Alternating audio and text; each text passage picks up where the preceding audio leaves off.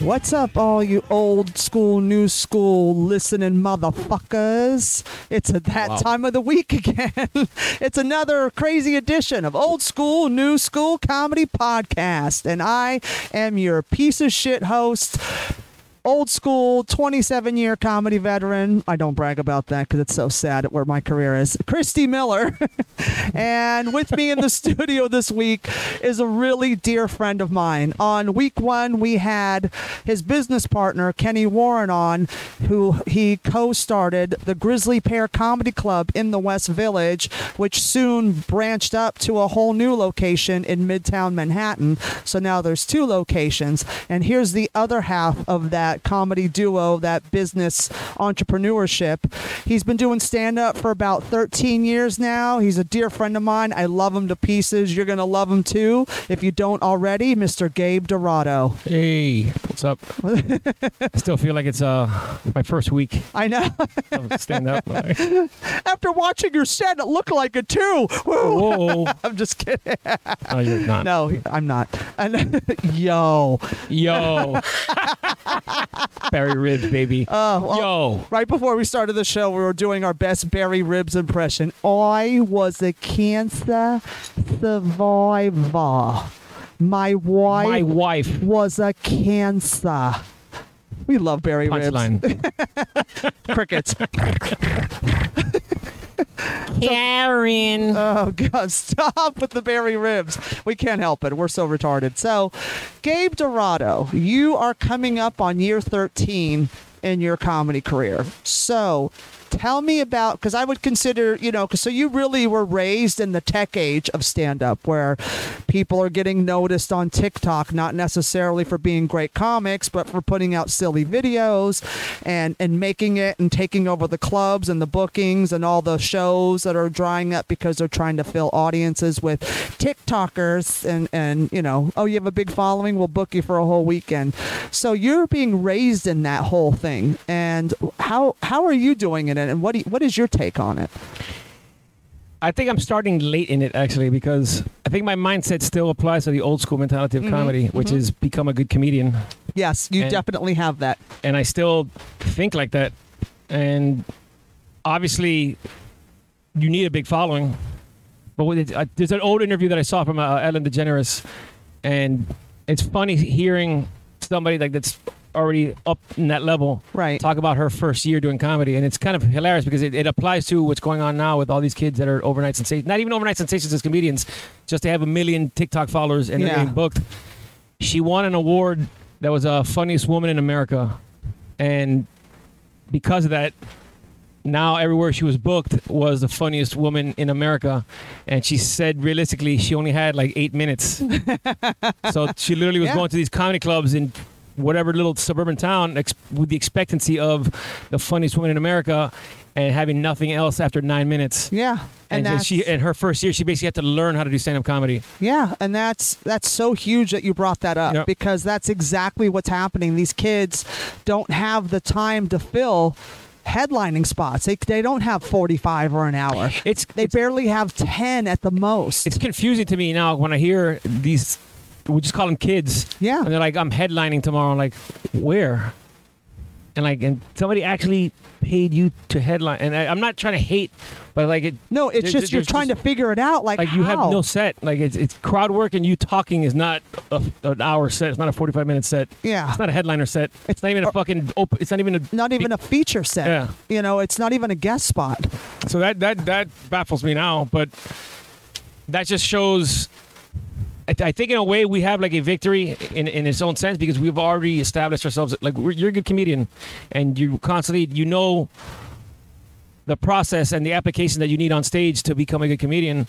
But now like uh, we're we're behind on the, the following part Yep. but I think that that happens. e- I don't say that happens easy. I just think you have to apply it now hard the way these people do. Yeah, and I always see because you know I've been doing this 27 years, so I started out in the mid 90s when we didn't there was barely electricity, let alone technology with social media and every fucking platform possible to get yourself worldwide. And back then, it was that you had to be good to get books. So we hustled, we wrote, we fucking grinded. And these kids' grind is just getting followers. And what I'm finding now is like everything goes in cycles. Like, do you remember back in like 2009 ish, around there, when Twitter was like a big deal? Like, Yeah. that was the new thing in 2008. And, uh, Ashton Kutcher was the first celebrity to get 1 million followers. And everybody's like, whoa, Yeah. a million followers? So then the comedy club started going, hey, you have to have Twitter followers to get booked because they didn't want to spend money on marketing anymore because it was still coming out of the dark days. Still of a bringer. It's old- old school bringer. Old school bringers. And so people got hip to it and started buying followers so they could get booked. And then they found out it was all bots and all that shit. And it was all Dane fake. Cook like the first one that capitalized on that? Yes, Dane Cook MySpace. started the whole thing with Yeah, MySpace. he's, he's booking colleges because he had like I have this many followers on MySpace. he created he created the social media platform Yeah. Of showcasing It's yourself awesome. as a yeah. Dane it's so funny. Everybody makes fun of Dane Cook and so do I. I'm so guilty of it.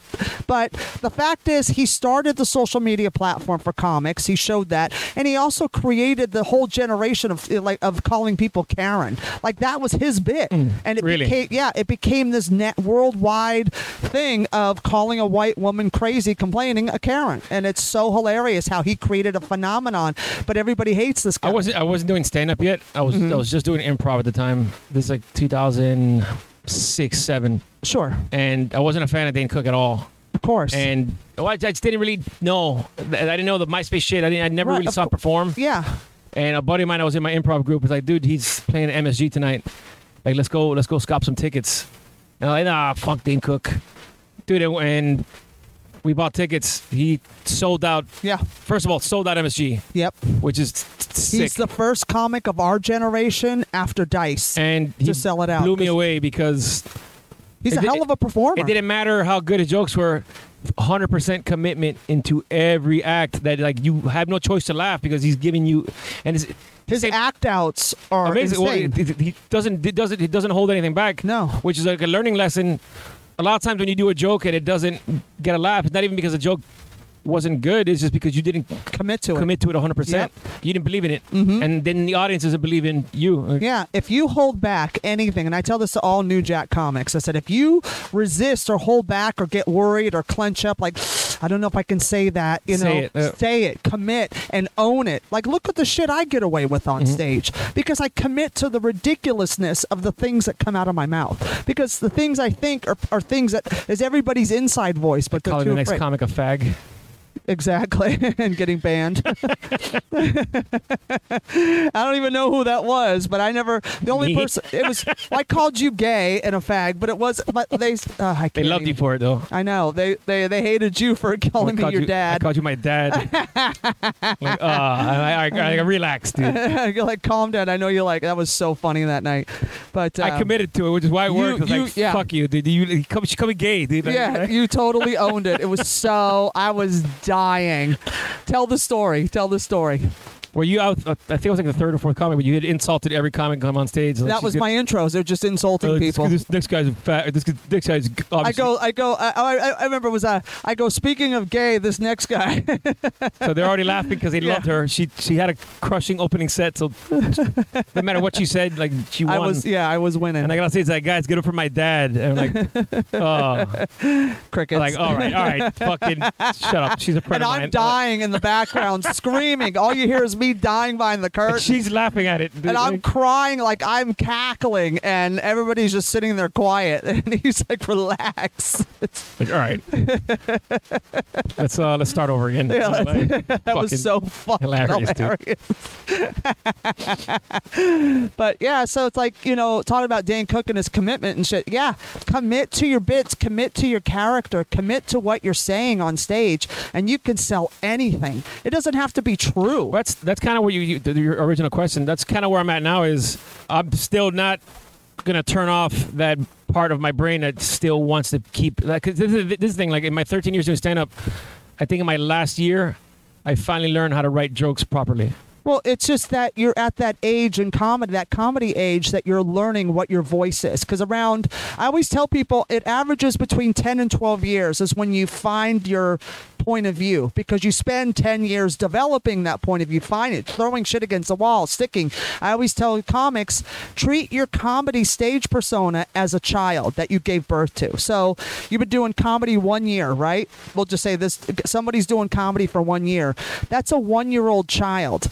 What do one year olds talk about? It's baby talk. They have a few words they've learned. They just learned how to walk and they're kind of like, you know, they're, there's not a lot to say and then you're working on those jokes, and then you turn five years old. Well, five year old, what does he look at with the preschool toys and playing with those toys? Those are boys. I'm a big boy. Mm. I don't play with those kid toys. You don't baby talk them anymore. So you're going to shed some layers and like, okay, those jokes don't work anymore because I'm growing up. Five year olds have a conscience. They kind of they're kind of independent Yeah. for a, a child. They can play. You know, they find their own toys to play with. They're you know you can leave, let them run around the house, and they can form sentences. You can have told. You know what I mean? So they're developing their point of view at that point because now they have a vocabulary. They can walk by themselves. They can go to the bathroom by themselves. They can play with their own toys. They can handle it, right? So then from five to seven is when all those sentences come out and you start learning these cool words and learning what it means and you're reading and all this stuff. And then you hit 10 years old. Well, now you're double digits. So 10 year olds have a fully developed conscience. You have You some, know- some sort of idea of what. Yeah, they kind of have like a personality now. You Yeah. know, they've kind of developed who they are as a kid, and that's who they are as a kid. So You know now you know what direction you're going to go. I still feel like I don't specifically know exactly what my voice is. Okay, that's okay. But uh, it, but like I understand, I know where my sense of humor comes from, and and because the thing is like this is my thing is like I I, I got when I started getting better at joke writing, Mm-hmm. it had nothing to do with being a good joke writer. It was me being objective about other people's. Like the truth is, most of your best jokes are inspirational. They come from something that you thought of. You're like, oh shit, that's great, and then it, it, it's like a bug it, until it develops into a huge bit. Yes. But I got to the point now. I was like, man, like that shouldn't be the only way that I write jokes. Like if, if I was a writer for late night, these guys have to write hundred jokes a day, Yeah. and and so there there is And not in their voice. so that's the they thing. They have to like, write for another is- voice. There is devices and, and joke structures and, exercises that mm-hmm. you can do to able to be able to, to that anybody can write a joke. I really think anybody can learn to write a joke. Absolutely. Not everybody is funny, Yeah. but everybody every, we're human beings. Everybody has a sense of humor. Yeah, and also everybody has emotions and thoughts and funny thoughts, things that make them laugh, and then they also have things that they feel they're because people are afraid of what other people Mhm. think of them or how other people are going to react, so they hold back and they get uptight, and that's where you see these new kids trying stuff. They try to be edgy. It's like, but you're not an edgy person. That's why it's Yeah. not working. But you're finding it and finding it, and when you find like the style, like you'll know when you let go of your head and your gut starts guiding you. It's funny you say that because uh, what's been happening organically in the last year, I think, Uh huh. is that what I've been trusting. Is well, a lot, a lot of my jokes come from me. They come from I'm Cuban. Uh, I'm in a relationship. I'm getting Yeah, older, which is fine. But um, I'm trying to trust, and it's I'm having more like satisfaction doing it, commenting on shit that bothers me in society and life. Of and, course. and Of it's and, course. And just having that trust is just like Trusting coming gut. from your gut and not from your fucking head. Exactly. Because you can get in your head and talk yourself out of anything. Because you all know I'm gonna get hated. Like they're gonna, they're, they're Yeah. gonna get canceled. I'm gonna get a bad, Yeah. like, like. you ever notice Like, when you go on stage and you're all up in your head and you got all these thoughts and you got a bunch of shit on your mind and it doesn't really translate because your head is severed from your gut? the audience doesn't exactly understand why, but they just know that, That it's not you don't organic. believe it. Yeah, Like, because you- you're not selling. You're not committing. It just Yeah, because you're to- not connecting exactly. to your gut. And when you go, and then there's nights you'll know when you go on stage, and you, and it's like the, and this is where You do, you know, you do a new joke with no punchline, but you feel it. yeah. But it you, but also I always tell people too is when you go on stage, when you let go of your head. And you don't know where, like, you come off stage and you're like, whoa, what just happened? Like, you can't remember until you listen back. If you record, I record everything just for writing purposes. And you go back and listen to it and you're like, holy shit. And that's when you know you found your voice and your trust in your gut. When you go on stage and you don't remember anything and you just murdered, you know, that's when you know you've totally cut your head Yeah. off and totally trusted your gut instinct. Well, I mean, I, I think the the it, this goes back to what we were originally saying is Mm-hmm. the difference between becoming a good comic and focusing on your social media following is once it takes playing sports, you've gone out there and you've you've done everything in preparation for that game. Yes. Now go play the game. Mm-hmm. Like Yeah. like you you, you know how to throw a jab cross hook. You know you know how to you know football. You know how to fucking run a pass to the right Yep. and the opposite opposite line. Everybody knows what they're doing.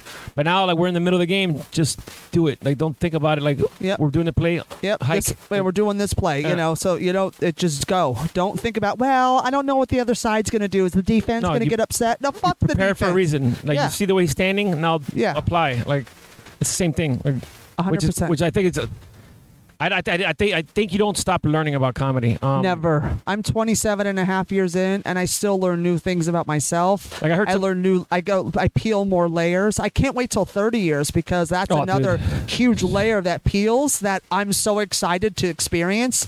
That And I, I think that's mm, like kind of a a gift in its own way because you've been developing for 30 years, hmm and it, because we didn't focus on that social media part, and now you we are, and you're slowly growing. Like, how come we never heard of this person? I this get person is a monster. Like, when I when my album came out March 24th, brutally yours on iTunes, Spotify, Amazon Music. I was there. You can hear my laugh. yes, Gabe was there, and it just so amazing. Awesome, actually. It was. It was. You inspired me that night. Aw, Yeah, it was badass, dude. it was so much fun and i have people write me from all over the country they're like how come I've never heard of you? This album is hysterical. And it's like, that is like, oh my God, like that feels so good. They're like, why have we not heard of you till now? And I said, well, I didn't suck the right dick. And then they start laughing, which is true. I mean, true. you want to break it down like a five year old. I sucked accurate. all the wrong dick. I didn't sleep my, I, you know, I didn't sleep my way to the top. Like, a, you know, for a woman, it's different than for a man in this industry. You know, that's why we see these girls on Instagram, these quote unquote comics. Well, that's why a lot of girls get. sometimes how they get- the comedy center fast. Yeah, Because they- exact. No, I'm dead ass serious. You, you nailed it. And it's just like they they're like their little selfies with their breasts hanging out and their asses and posing and bikinis, and it's like, funny. where's the joke, bitch? You know, it's like. And then they get everything handed to them because male bookers want to fuck them, and they know that, so they play. And it's this whole domino effect of, I may score with this girl, and if she doesn't give me any, I won't book her anymore, and vice versa. So You know, it's funny you say that. I think in my eight years, I mean, I've been yeah, you've been producing, but booking in my the, years booking that place, the fact that I bartended so long, Mhm. it prepared me. Oh, for that. yeah, that's So I didn't you- care. Like that was like, boot camp for you to deal with the horrors. Hi, game. Can I get a Like, spot? dude, I've been bartending for. I don't care. Like, Yeah. you're not making me any money by you saying that. Like, Yeah, like I got a girl that handles my dick well, bitch. Step aside. Yeah. Five. It's, You're not funny enough to suck my dick. Is what asking you for should five say. minutes is the same thing as like somebody asked me for a free drink. It's like, Yeah, n- no. insulting, dude. Like, Yeah, and I get it. Dude. Like, I, I get people are hungry and like you, you got to and, be. and that's what they have to do, overzealous. and that's fine. But you don't have to buy into it. But I don't. I, I've never been that kind. You. I know. I've known you for a long time. You've, never, never, You've never asked me for a spot. never. I've never. Like I've been the same way. Like. If you're funny, and it's something my dad used to tell me a long time ago, and like I, I, I agreed to it to an extent, but he's Mhm. pretty accurate. Is if you're talented, people will know you. yes, So and like, that's so just keep uh, and that's old on school. That's old school, exactly. So old Focus on your skill level. Focus on why you like doing comedy. hmm Keep developing whatever your voice, just everything, just, your just technique, keep your growing skills. every day just keep pushing forward that's you know i'm a prime example of that that i love this craft now 27 and a half years in more than i did when i started I, I'm in love with comedy. I love what I do. And I I'm not willing to sleep my way into a club because what is that going no to satisfaction. you, you right? win the battle, but you lose the war. You know, and I'm all about the winning the, the war. day, at the end of your life, when you look at it, like, like did I? I gave up pussy Did I to get a 10 minute that? spot. Uh. Get the fuck out of here. But at the same time, you know, these girls are being handed shit, but they can't sustain. So, like I was saying earlier about the, the Twitter thing and all that stuff, and the followers and the club's booking, everything goes in cycles. So, you notice around 2015, 2016, that started dying out in the sense of the shows weren't funny and people weren't coming. And so they started cycling in more funny comics and started doing like that's one thing I love about That's here. That's always going to benefit us. Though. Yeah, exactly. So we're always going to sustain. Those people will fall off. Like I was saying, like it's a cycle. Those comics aren't going to last. It's like five minutes of fame. Like in the old days when we were younger, the old Andy Warhol, everybody has 15 minutes of fame. Well, now because of 30 second reels and one minute reels, it's now down to five minutes at the Yeah. most. Yeah. And and the fact is, is that funny is funny. You can't take that away from us. That we've grinded and busted our asses and, and created our our own lanes, and then those they'll fall to the wayside. That's one thing I love about here at the comic strip where we broadcast every week is that Tommy and Jeannie they don't give a shit about your social media following. They're still in the old school mentality. They book according to How long have you been doing the podcast here? uh, God, when did I start this? Uh, March, February, Cool. Something like that. Yeah, we started it here, and then. Uh, but yeah, I mean that's one thing. I recorded my album here. You know, I used to do a monthly here with Mark Riccadonna when I used to have my my old podcast Celebrity. We used to do a live show here. It was so much fun, and that's the thing I love about the comic strip is that they're still booking on the sense of who's funny Yeah. who you know they don't care about ageism i had one of the comedy clubs tell me i was too old to play their club and i and i won't say the name but it rhymes with stand up new york so Nice. so it, i like how i did that the subtlety of my horribleness so but that's the thing i love about the strip it's just old school They're, they they know what's funny they book strictly on like what the audience is like the time whatever That's the one thing that I can take pride in, like that me and Kenny did. Is, Yeah. Like we just like if, if you're funny, you're in if you're funny, you're in. Like yeah that's it. Don't be annoying. Just be funny. Yeah, just just nobody cares. Be funny. Yeah. Like if I, I always said like with uh, my buddy Eric Marino, like who I take on the road with me a lot, and uh, he used to write for Saturday Night Yeah. Live and Weeds and all that shit, and he wrote. You wrote for the- Weeds? Yeah. Uh, Uh, no, I knew SNL. yeah. So um, he was also his first uh, writer's assistant job was the Ellen sitcom, Wow. and it was the puppy episode. Was what it was called. It was the episode when she came out of the closet. No shit. Yeah. Wow. So he was a part of that, and so he's been in the game since then. So. He's Um, still grinding. We, we always laugh about opening a comedy club that's just called Nobody Cares, Be Funny. That's all it's called. Like nobody cares. I don't care who, how many followers you have, because that's the one thing about the old school mentality. And like growing up at the comedy store, like I did with Mitzi Shore, and she saw every comic. She passed every single comic and she knew where to put people, how to develop people, and she really gave me a freedom to be you know, just to find it, just to explore and grow, you know. And I loved late nights at the comedy store; those were So you get to magical. develop probably. Yeah, I developed so much out there, and it's it's amazing on that stage. is magical, and it's like, you know, she just would book what was funny, you know, and she What was knew. her like? Her like I won't say like advice, but like yeah, I guess uh, like how would she like like how would she implement like what she wanted out of you? Like she would tell me, just be yourself. Just don't hold back. That's how she talked. Because anybody yeah, that yeah. talks about Mitzi Shore, we can't talk, we can't tell Mitzi Shore stories Oh without doing. Oh God, he's terrible. I remember one night somebody was showcasing. It was a Sunday night, and I was she, she said hosting. about Louis C.K. It's he's bad. Oh god, He's got a special already. Yeah, Yeah, I like, no, I don't want him. But uh, she didn't like polished comedians, like cruise ship, corporate. She Clean. hated them because it was too polished. There was was her, no her husband was clean, right? Like, yeah, and like- Sammy and uh, but it's like uh, she liked rough around the edges because she liked the little grit. She liked the layers because sh- then you can peel those layers and find the magic. And but she liked people a little rough, a little weird because it added to their character. Mm. It made them definable. Going back to your voice. Yeah, yes, right. exactly. So it wasn't like what's with these people. I mean, hey, they got heads and arms. I mean, what's that about? Like, it's not.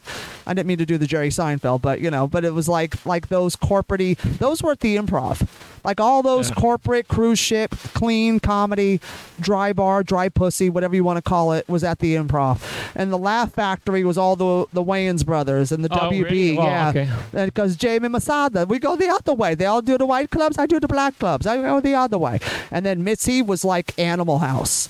Like we were the yeah. misfits. We were the degenerates. And we all had grit and, and injuries, old war wounds, you know, and it's like we would go up on stage like when I was your age, you know, we didn't have electricity and we got the light from the candle and they'd set See, it's funny. fires. It, goes back to that's a perfect example of the, the Mitzi Shore philosophy is become a good comedian first. Yes. And then late night will give you your you give you your 100,000 followers on Instagram. Yes, ex- a Uh, hundred percent. Yep, and uh, she would put the the the cleaner comics on until ten o'clock, and then ten o'clock would switch because there was a comic every fifteen minutes. So at ten o'clock was usually Brian Holtzman, and the lights would drop, My God. and Holtzman would do a half an hour. She would give him a thirty minute. That was her baby, and Dude, I didn't know who that was until I watched the documentary of the comedy store. really, Yeah. And blew he's me away. a dude. god. Yeah, he's that's my baby. He says this. I- I forgot what the joke was on the on the like episode three of the comedy store documentary, and uh, it bombs so bad, so bad. Oh, and and it, the whole audience is awkward, and he just embracing it. yep. No, and then he fucking makes a comment that just destroyed. destroyed, and it Yeah. didn't matter how bad the bomb was. Like Yep. he crushed. Like it He, was so um, awesome, dude. Brian Holtzman is a one of a kind, crazy. And he would shit on Mitzi on all his like she doesn't even fucking book me. Yeah. This fucking bitch. Like, Uh, uh, and what's so funny is he had spots every night. She was he was the he was the class favorite. He was mom's favorite, you know, our godmother's favorite. You know, Holtzman was a legend, and that is a guy, one of the few people I have watched bomb so hard that and then turn it around, but and not give a shit. not give a shit. That's and I learned dude. like between him and working with Paul Mooney all those years and watching them turn an audience against them and then flipping it around and bringing them back and it's like yeah that's comedy store magic right there you you have to have no fear on that stage and Brian Holtzman is the king That of me no fucking fear in in my experience doing stand up, Mm-hmm. that to me is the ultimate mastery. Is purposely losing a crowd, yep knowing that you can get them back. exactly And I've only seen a few people be able to do that. Yeah That's like it's like obviously Chappelle and all these guys, but like in person at like uh, Tony Woods, Bill Burr Bill Burr, like but just lose them on purpose, yeah knowing he could get them back. you're back gonna love me so much at the Yeah, end. Like exactly. And that's three, two, one, part two of Gabe Dorado. Yeah, like did you heard about that thing about Bill Burr in Boston? It's one of my favorite stories I've ever heard. Boston or Philly? I thought it was Boston at the theater. Oh no, I'm, I'm t- the Philly one is when everybody was heckling all the comics and he just insulted everybody. Well, there was one show, I thought it was Boston. Tell me that story too. Um, where he was just going off like he was just bombing. The audience was like irritated and booing him. And then he turned around at the end, he got them all back and they were cheering. Oh really? I've never heard of this. Like, Yeah. I and wanna- like I- he was out there that. bombing. They hated him. They were mad at him. I don't know. Maybe it's the same story. This one's called the Philadelphia incident, and, and he goes off. This is actually what made him like vi- Superstar. viral famous. Right. Like I, because I knew comedy, like from liking comedy and watching. Like he was, I, they knew him from the Chappelle Show. Um, I used to do the Pasadena Ice House Annex. They built a new room off to the main room. Yeah. Me, Bill, Burr, Joey Gaynor, Franchi, and uh, Tamara Pickering would do this room every weekend to help build it. Oh wow, that's yeah, cool. That's how old I am. I uh, I wasn't even I wasn't even doing stand up yet.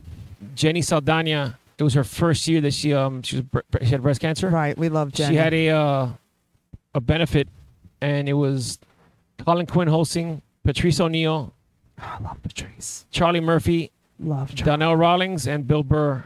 Oh, And I already knew who Bill Burr was from the Chappelle Show, and he blew me away. yeah. And this is fucking fourteen years ago, 15, Right. Maybe Uh-huh. fifteen years ago. Yeah. Um, but that's the thing is like I knew who he was at that time. Like I think in, on YouTube, the Philadelphia incident came out a few years later, Right. and people that didn't even know comedy knew about this thing because it was so good.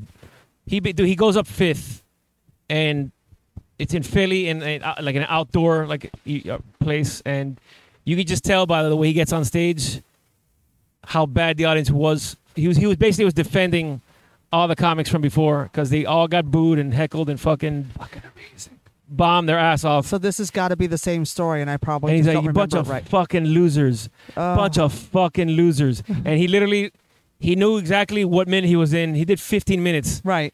and like minute four, he's like, "I got 11 minutes left, and I'm doing yes, all, this is it. and I'm doing all 11 minutes. You bunch of fucking losers." And every minute Oh. he just picked. And it's funny because you could tell he used bits that he used to do about Philly, about shitting on Philly, Right. but he just it was with malice. Right.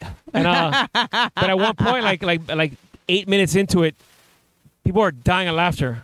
And at one point, he goes, he goes, oh, he goes, he call, I think he calls somebody in the audience a fucking cunt. and he goes, wow, it, it took me nine minutes to say cunt. And it, just laughing, he has a dumb smile on his face. He's like, I'm actually enjoying this. He goes, by the way, I am selling my CD after this. but everything he goes, he goes, bunch of fucking losers. Like the terrorists will never bomb your bridge because you're a bunch of fucking losers. And he goes like, what? What else? He goes, you guys got a fucking, you guys got a statue of Rocky. He goes, three foot fictitious fucking Italian character. You guys won't have Joe Frazier because he's black. A bunch of fucking racists.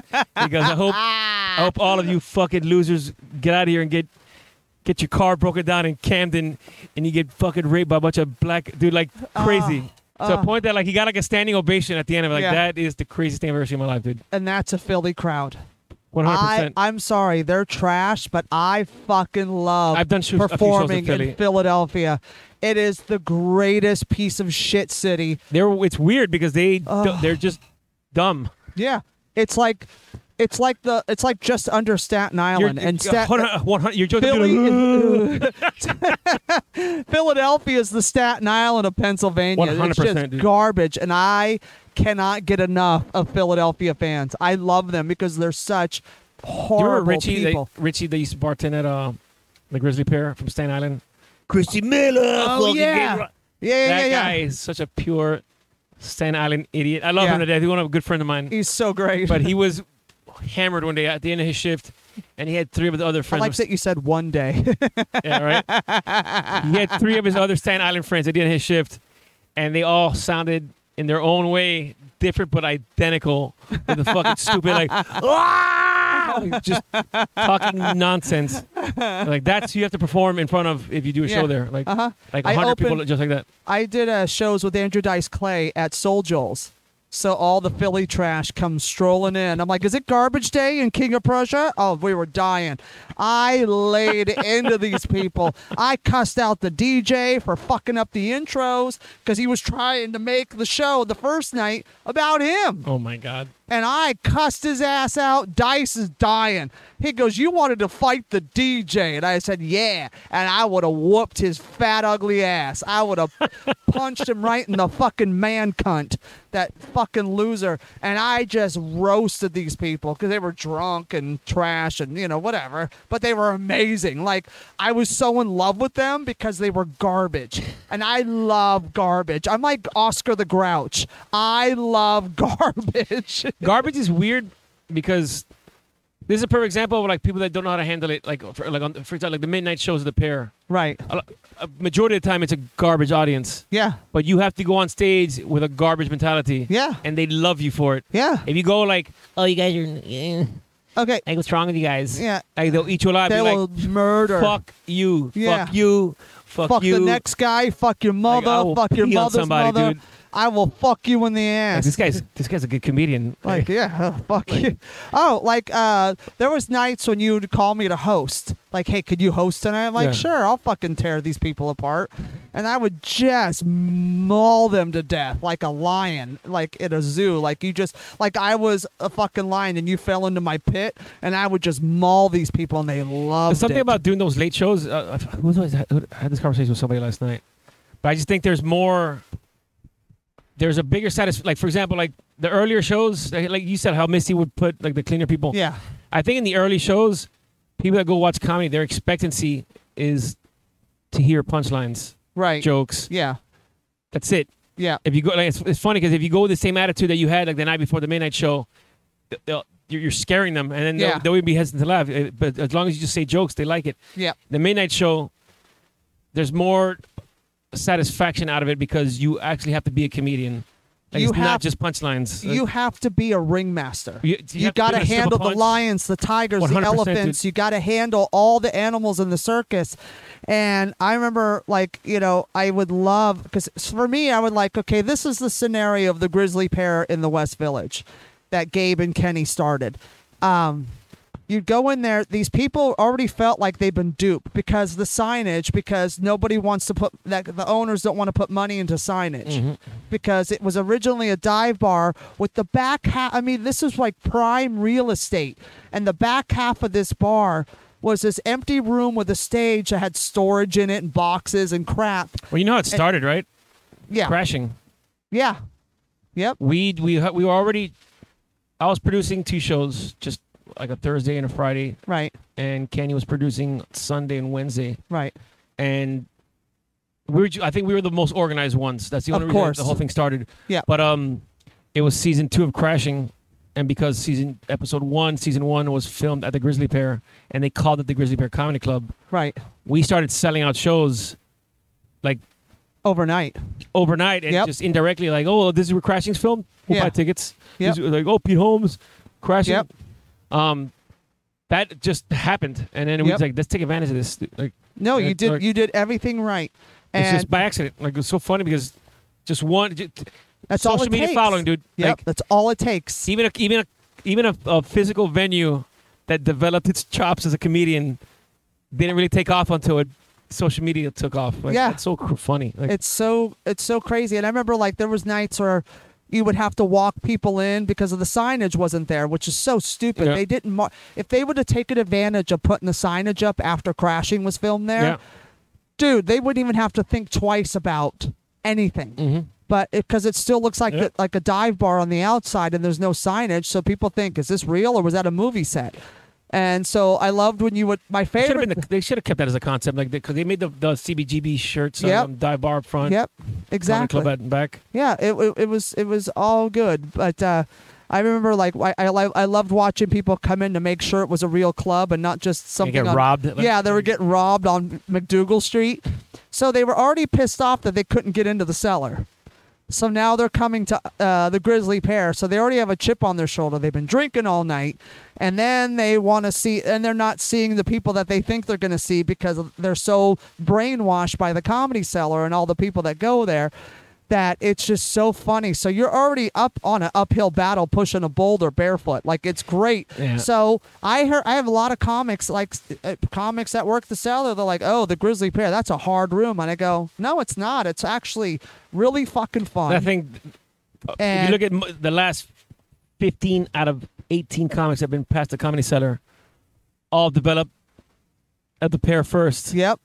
and it just it was just it was almost like the eight o'clock kind of crowd at Yep. in any room. Mhm. That's what the set the set people go there with the expectancy of it's funny. Yeah. So all you gotta do is be funny on stage. Yeah, uh, uh, and it's such a Kind of awesome. concept that a lot of people aren't just funny on stage. It's so, it's so insane. Well, the, what, what I give the Comedy Cellar credit for, compared to any club that I've ever performed at, is everything is conducive for the comedian on stage. yes. There's bouncers that kick you out if you talk Yep. shit. Oh that doesn't no. happen anywhere. They protect their their talent because Noam is a smart man.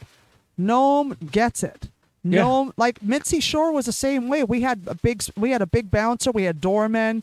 If anything got Can't go in unruly, groups. you like, were They out. throw your whole group out. You can't use your phone. Yeah. Like, everything. So it's just it's for you to well watch the person organized talk. machine. Like, yep, it's to force you to focus on the show. that, that doesn't happen, and that's kind of what we try to like implement forever. And I, I hope it continues to happen at the Pear. Is it's about the integrity of the comedy show.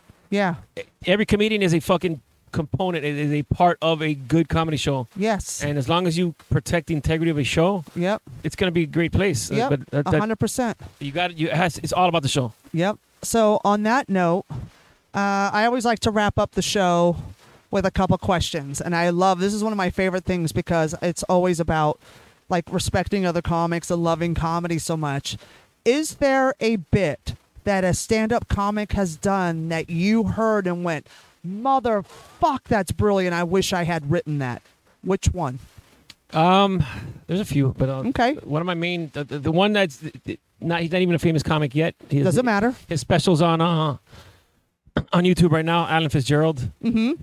He's to me probably in my as my close proximity of comedians the best joke writer I know. Nice. Um, you've seen him perform. Yep. Beard, Mm-hmm. silly looking guy. It He looks like great. he looks like James R. Tolkien, Hysterical. J.R. Tolkien. Yeah, J.R.R. Um, James. That's Whatevs. call him Jimmy. Um, J.R. he does a joke about uh he goes my girlfriend is gender fluid he goes if you don't know what gender fluid means is uh sometimes she considers herself she considers herself a woman and sometimes she considers herself a man and sometimes i get to hit her such a That's a great simple joke. dude but again Simple. he, it crushes every time and Of then he- course. he, doesn't know that follows that it's um about roe versus wade and this is the one i was like man i wish i fucking would have written that Right. it's like uh, Roe versus Wade just had its own its Mhm. decision. He goes, I think it's terrible. They closed down all these abortion clinics. Where else am I gonna yell whore on the weekend? Like- he goes, guys, I'm banned from Hooters. Like, like, I hate you so much, dude. That's hilarious. Such a great joke. The original joke that like of a famous person that I was like, man, that that's the jokes that I want to write Mm-hmm. is Bill Burr's joke about um his pit bull. Oh, He goes, I have a pit bull. Uh, they say uh, dogs act just like you, and uh, it's not a good thing because my pit bull's crazy, and uh, then it's just he's just trying to make me happy, and it's not my fault. It's like, like I'm just giving this dog all my hateful energy towards it. So I'm watching the news or I'm watching sports. I'm like, you gotta be fucking kidding me. The dog's just in the corner going, yeah. You gotta be kidding me. so, like- so I didn't realize I was just applying all this hateful energy to my dog. So every time I was walking him, he thought he was doing a good job because he's trying to act just like me, fucking Right. angry. So you see the postman is like, "Is that him? Is that him? Go get him!" Like, no, and I have to, I have to protect the mailman from my pit bull fucking killing. And he's like, "I did good, right, Dad? I did good." That whole bit, it's, It's- like, like a yeah. five minute joke, but it's so brilliant, dude. yeah, it is because that's exactly how pit bulls are. They're dopey and they just want to please Well, I their think owner. all, all dogs emulate their owner. Uh huh. Because they're Which- that's why I don't think there's bad pit bulls. I think Yeah. there's dickhead owners. It's it's all the owners. I love pit bulls. I, I used to have live one. with two pit bulls. Yeah, They're awesome. yeah, they're the greatest dogs. I knew one that was an asshole because the owner was an asshole. Yeah, they're empaths. They're Yep. they're there to heal us. Yeah. Now, everybody, every comic loves a good street joke. We sit around and talk this shit. Paul Mooney used to close his sets with street jokes and Mooneyized them. What is your favorite street joke? Street jokes that he wrote or ones that he liked? No, no, just what's your favorite street joke? Period. Like, But if Paul you're- Mooney, would, would Paul Mooney do street jokes that he liked? Or oh yeah, oh yeah, and he would change them up. Oh, it's hysterical. Nice. He was brilliant. So, if you're sitting around with your boys, what what is the street this joke that is you go the to? best worst joke that I I love I, it. remember exactly. love it. I remember exactly where I heard it. Okay. 2001 when I was a bartender at TGI Fridays in Mobile, Alabama. and one of the kids that worked with me goes, "You want to hear the worst joke ever?" And I, I was crying for like an hour. Um, so it's basically it's uh, this dad is driving his daughter down the interstate, hmm and a long highway. They've been driving forever, and it's with his daughter. And there's a truck like blowing smoke and just slowing down traffic in front of him, and the truck fucking throws a dildo out the window, and the dildo lands on the windshield. And the dad's freaking out because like, oh my god, like, I don't want my daughter to see it. So he puts the windshield wipers on, and fucking thing flies, finally flies off. Uh huh. And he's like, thank God. Like, thank God she didn't see that. She goes, Daddy, Daddy, what was that? He goes, Oh, don't worry, honey. It was just a it was just a mosquito. She's like, Wow, that mosquito had a big cock. Like that's one. Uh huh. And my second one, this one's all about commitment. Okay, you got to commit. When I when I first started bartending, it's funny. This might have been why why I wanted to do stand up because I didn't realize it indirectly. I was bartending at TGI Fridays at 21 years old, and I would learn. I learned how to like. I would just Google really bad jokes Uh-huh. so I could say to my my customers. Of course. And this one to this day, this uh, it's a Dane Cook commitment style joke. Beautiful. It's like, all right, these two guys walk into a bar. Um, bartender comes to the first guy. He's like, hey, uh, what do you want to drink? He's like, oh, I'll drink a Bud Light. He's like, all right. Uh, goes to the second guy. Hey, what do you want, jackass? He goes, oh, uh, I'll drink a Bud Light. The bartender goes away, makes drinks, and the first guy's like, dude, how come every time we come here, he calls you a jackass? He's like, Oh, it's all right. He al- he al- he always says that, Oh my god, and that is my favorite street joke. that's hilarious. He that's a commitment joke. That's a commitment and a half. That's See, hysterical. even. You know what? I probably went eighty percent, yeah, and I didn't come in. I was like, Yep. he al- like. I should have gone all in. It's it's your accent that's what held you back because you're Yeah. not you're not you you worked with white trash but you're not white trash. You're white trash adjacent.